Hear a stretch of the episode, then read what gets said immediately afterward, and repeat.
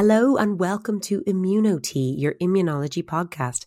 We're your hosts. I'm Lara Dungan. And I'm Vyanka Redenbaugh, and this is the podcast where we tell you all about the most exciting research going on in the world of immunology. So grab a cup of tea, sit down and relax, and we'll fill you in. That sounds delicious. I could do with a tea right now. But first, we're here to talk about what research is being done what new treatments we should be watching out for, and what's happening in the immunology labs and clinics all around the world. So, we've changed our format a little from the first episode. Don't ever say we don't listen to you all. A lot of you fed back, and we hugely appreciate it.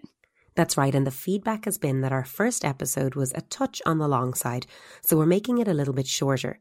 We're picturing you all on your bikes and buses and trains because we're told that's exactly where you are right now on your commute, so hopefully you'll have time to listen to the whole episode in one go. We're going to be interviewing one wonderful contributor per episode, but we'll still be getting some of the biggest names in immunology talking about cutting edge research and innovation to bring you all the latest news and keep you up to date on the world of laboratory and clinical immunology. And if you want to get in contact with us, you can email us at immunoteapodcast at gmail.com. That's immunotea spelled I M M U N O T E A podcast at gmail.com, or you can tweet us at ImmunoTea. Don't forget that's T E A. Now, let's get started and move on to our guest for the day. We've got a great show for you. We're going to chat to Professor Jonathan Hourihane. Jonathan graduated from Trinity College Dublin in 1987 and undertook his higher training in Southampton and London, UK. He's now Professor of Pediatrics in the Royal College of Surgeons Ireland and Consultant Pediatrician in the Children's Hospital Ireland, Temple Street. Jonathan's work is incredibly exciting. He's one of the world's leading pediatric allergists and is at the forefront of recent and ongoing studies of oral and epicutaneous immunotherapy for peanut allergy. Jonathan, you are very welcome to the show. Hi, thanks for asking me. Jonathan, can we start a bit more general maybe? Can you talk to us about the basic concept behind a type 1 hypersensitivity reaction? So, say I'm peanut allergic, what happens if I have a spoon of peanut butter, for instance? Okay, well, um, the traditional language of type 1, as you probably all know, is um, archaic now or historical. So, we have it's mainly based on mechanisms rather than group descriptions like that. So, it's IgE mediated uh, mast cell activation and uh, discharge so that uh, antibody cross-linking two IgE molecules on the outside of a mast cell will cause degranulation and release of vasoactive mediators, causing the minor signs of urticaria and some angioedema and the clinical symptom of itching, but also then causing the more severe symptoms of vasodilation and leakage. So we get hypovolemia and then we get mucus hypersecretion and bronchospasm in the airway. So we go from the simple minor features, which get a lot of attention, to the kind of silent, quiet, wheezing child who's having anaphylaxis and nobody's realizing. Thank you so much for explaining that so well. Can we talk a little bit about the change in trends of food allergy, such as the increasing prevalence over the last few decades in both developed and developing countries, as well as the younger age of onset, and what some of the reasons behind that might be? Yeah, I think um, if we're talking specifically or exclusively about peanut allergies, generally the case that the first reactions are in the first year or two of life. It's rare for children over the age of three to encounter peanut for the first time. And as we've moved into the era of earlier life introduction, we're now seeing six and five month old children having their first allergic reactions to peanut when first exposed orally. Whether they've been uh, exposed cutaneously or not is uh, one of the big issues. And we've had the dual hit hypothesis whether they've been transcutaneously sensitized, and then uh, in the absence of oral tolerance induction, that's caused uh, them to become clinically sensitized. So that's been going on. You know, I think the first surge of peanut allergy was in the early 90s, and I got involved at that time as a young fellow. And we were in the era then of strict allergen avoidance. And I think we would all know by now that that was probably an erroneous, rather clinically based hope rather than evidence based expectation that if you didn't bump into something, you weren't likely to become allergic to it. It now seems that the key is to ensure that your first exposure is early and oral and often, and that may prevent uh, peanut allergy. But we're left now with having had that sort of 25 years of strict avoidance and uh, escalating cases. We now have huge numbers of peanut allergic older children and young adults and um, they're ripe for treatment if we can get a treatment that works for them. Whereas the younger children and babies who haven't yet been born, we do have an evidence, grade one, level one, grade A evidence based program to try and eliminate the sensitization that we talked about earlier. So, immunotherapy is going to be the last in the sequence of efforts to prevent, mitigate, and I guess cure peanut allergy, going from early life introduction through to immunotherapy of established cases. It's really interesting what you're saying there about the, the, way things were in the 90s and how the paradigm has shifted an awful lot. Can you give us an idea of, first of all, how early we should be introducing peanut to children these days? And I'm also wondering, when you're mentioning that the paradigm has shifted now, is there less allergy in much younger children these days? The first first one is is we think the allergenic foods. The, the evidence is based on the LEAP study, which is one of the most important pieces of research done in pediatrics overall, let alone pediatric allergy, in the last thirty years. Uh, it's up there with the description of Kawasaki's disease and uh, Bruton's agammaglobulinemia. It's that important and field changing. And w- it seems now that the earlier you introduce it, as soon as the child can safely eat it, the lower the rate of allergy in that population is. So children uh, in Ireland have been weaned as young as 12 weeks in the past, but with the focus now on prolonging breastfeeding for as long as possible, children are commonly weaned between five and six months or seven months. And we want peanut in as soon as possible in that window. And with each each month that passes before peanut is introduced, the rate of allergy in that group goes up. So time is is genuinely of the essence. And we are, I think we are seeing, there's been papers published in Australia, and we've had information published just last week that we now have more not allergic two year olds than peanut allergic individuals, when it used to be the other way around by a factor of between five and 10. So it looks like the peanut message has got out that you need to introduce it. But what hadn't got out until we showed in this study is that you need to keep it in your diet as well. You, the immunomodulation is not a one off like having a, a, your appendix out, it's every day or as part of your regular rotation of foods through your diet. The allergenic foods have to be included and maintained. So our, our data showed that in our research group called the Coral study, the children who had repeatedly been told by us to keep peanut in their diet had lower rates than a historical cohort where they had been told to eat it but not to maintain it. So a little bit often is much better immunologically than a large bit once you can get what's called high dose tolerance, where you can kind of obliterate your immune activity and you get tachyphylaxis, if you like. Uh, you know, you do that with drug desensitization. But a large dose that's not followed up by frequent other dosing is sensitizing, whereas small doses that are given frequently are tolerizing. And that's been known for at least 50 years in the field of mouse oral tolerance work.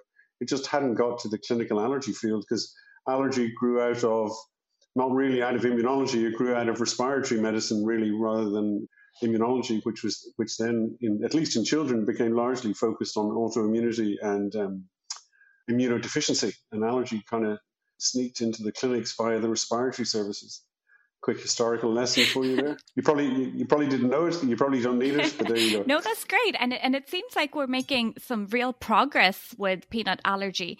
Can you talk to us a little bit about the relevance of testing for peanut components? Peanut components. Uh, it depends what part of the world you're in. In North America and Northwestern Europe, Ara h 2 is the dominant protein. And while there is a preference now, or there's evidence to show that it's better than the peanut specific IgE, I think that might be the case in expert hands who are looking for subtleties of difference or subtle differences. But I don't think it's of much meaningful help to your average practitioner to know whether they're Ara h 2 high compared to total peanut high. Uh, whereas in other parts of the world, Southern Europe, Africa, and um, the Middle East, different proteins, Ara h 8 and 9, are more common because the route of sensitization may be through primary pollen related rather than through um, epicutaneous Ara h 2 exposure. So it depends where you are and what you're looking for.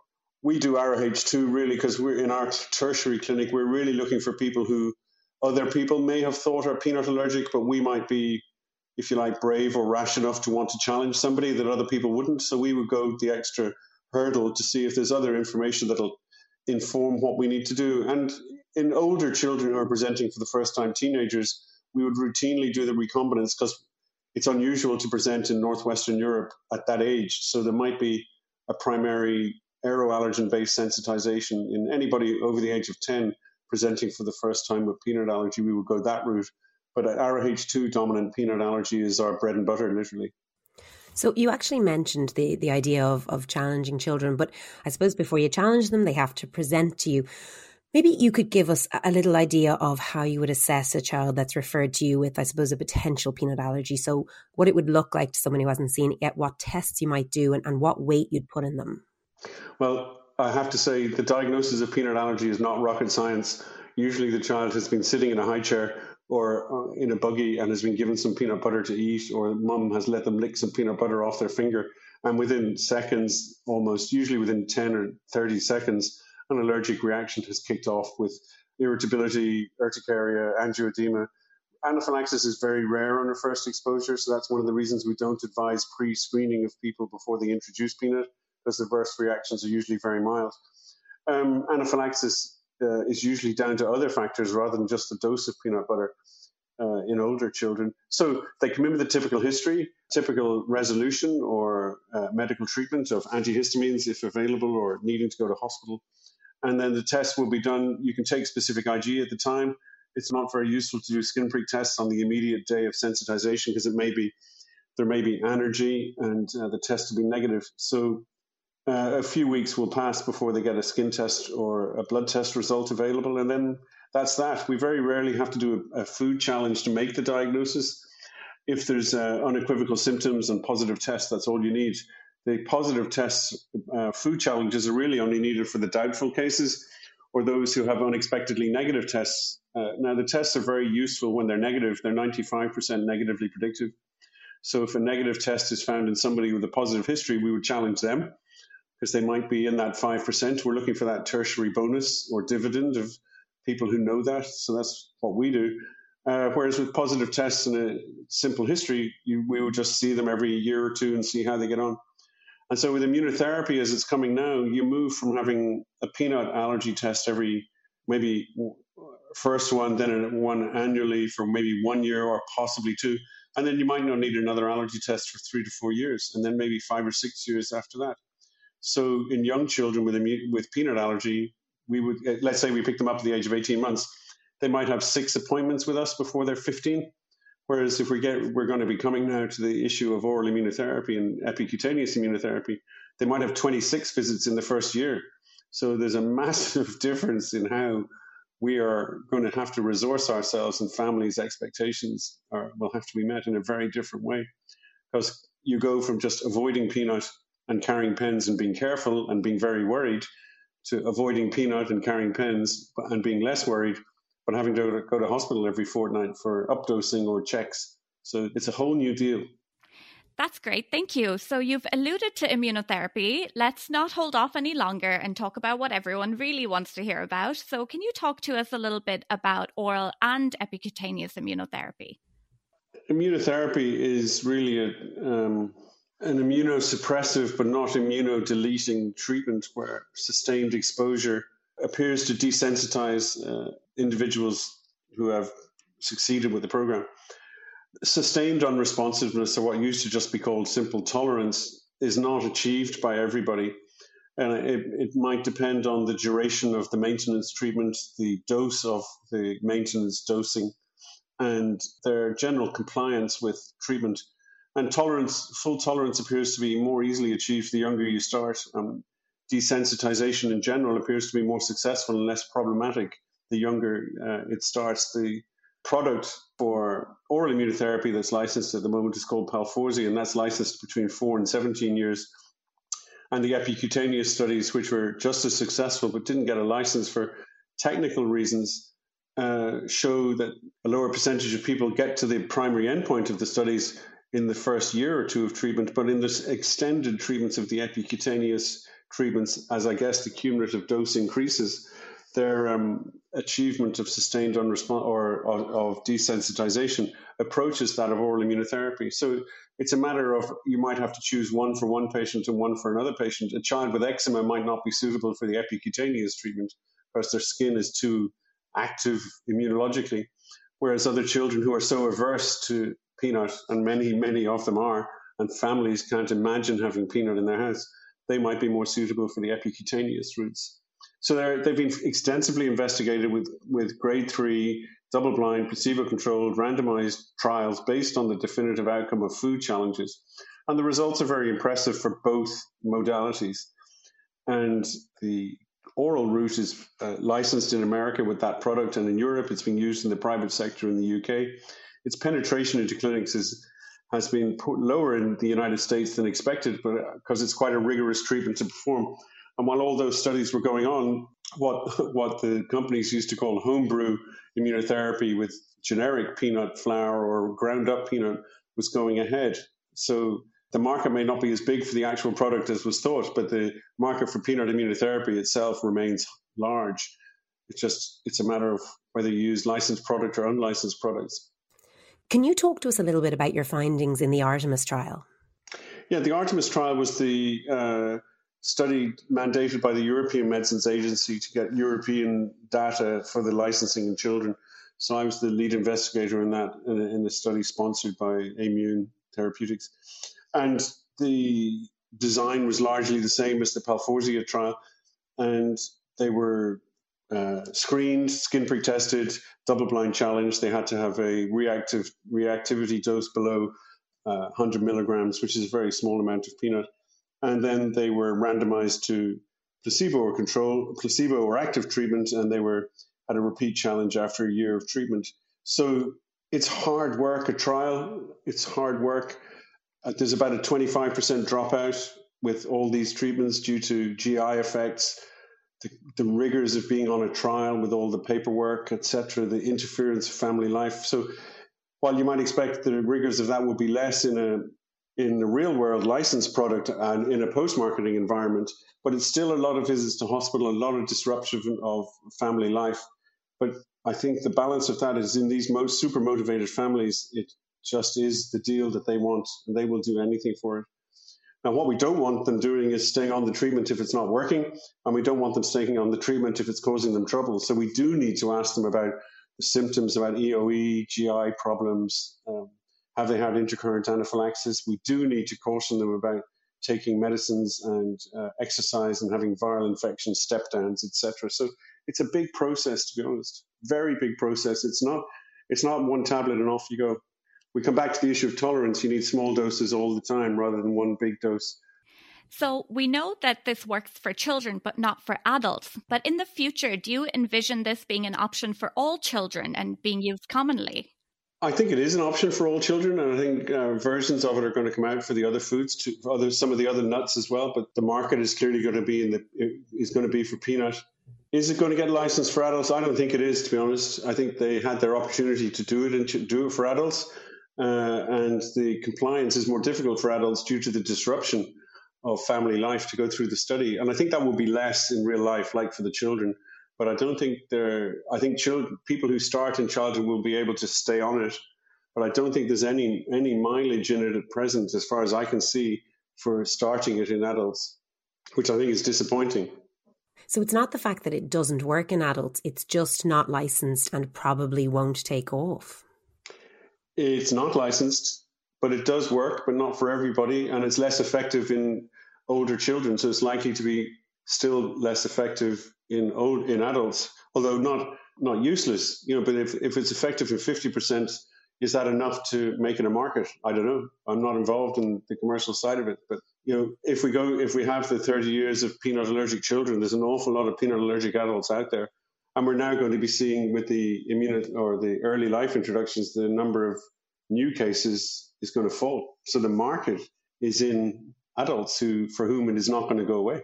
So I suppose the big question is really when do you think this will be licensed and used in, in Ireland? I think the National Pharmacoeconomics Group are looking at it at the moment. There's been a call put out in the last two weeks looking for a patient advocacy group to put the patient aspects of the program to them because they've heard from the medics and they've heard from the company and they've heard from the EMA where it's already approved by the EMA. So I think it's coming. I, we had expected it to be here in early 2023, but I think they've put it through the full review process in Ireland. So I think there's a 180 day process still ahead. So I would say end of this year, allowing for the fact that you know the treatment of peanut allergy is very cheap. It's don't eat peanut. So any cost that, and then you have your EpiPens, which are about 100 or 200 euros a year. So for the pharmacoeconomics unit to measure that versus a treatment that I think the commercial rate is $4,000 or 4,000 euros a year, it doesn't look very favorable for the treatment. But that's if you just measure it versus what they're doing at the moment. But the, the dividend of this treatment is the quality of life and the safety and the socialization. And I think it's strongly in favor of treatment for the added uh, qualities, quality of added life years, and there's another term as well. I think uh, any any cost that came in at less than twenty thousand dollars was considered worthwhile. So at four thousand dollars, it's well ahead. But four thousand dollars compared to two hundred dollars in Ireland, some some guy might not agree. But that's false economy. Finally, Jonathan, what's in store for the future of peanut allergy? What should we be watching out for in the next few years?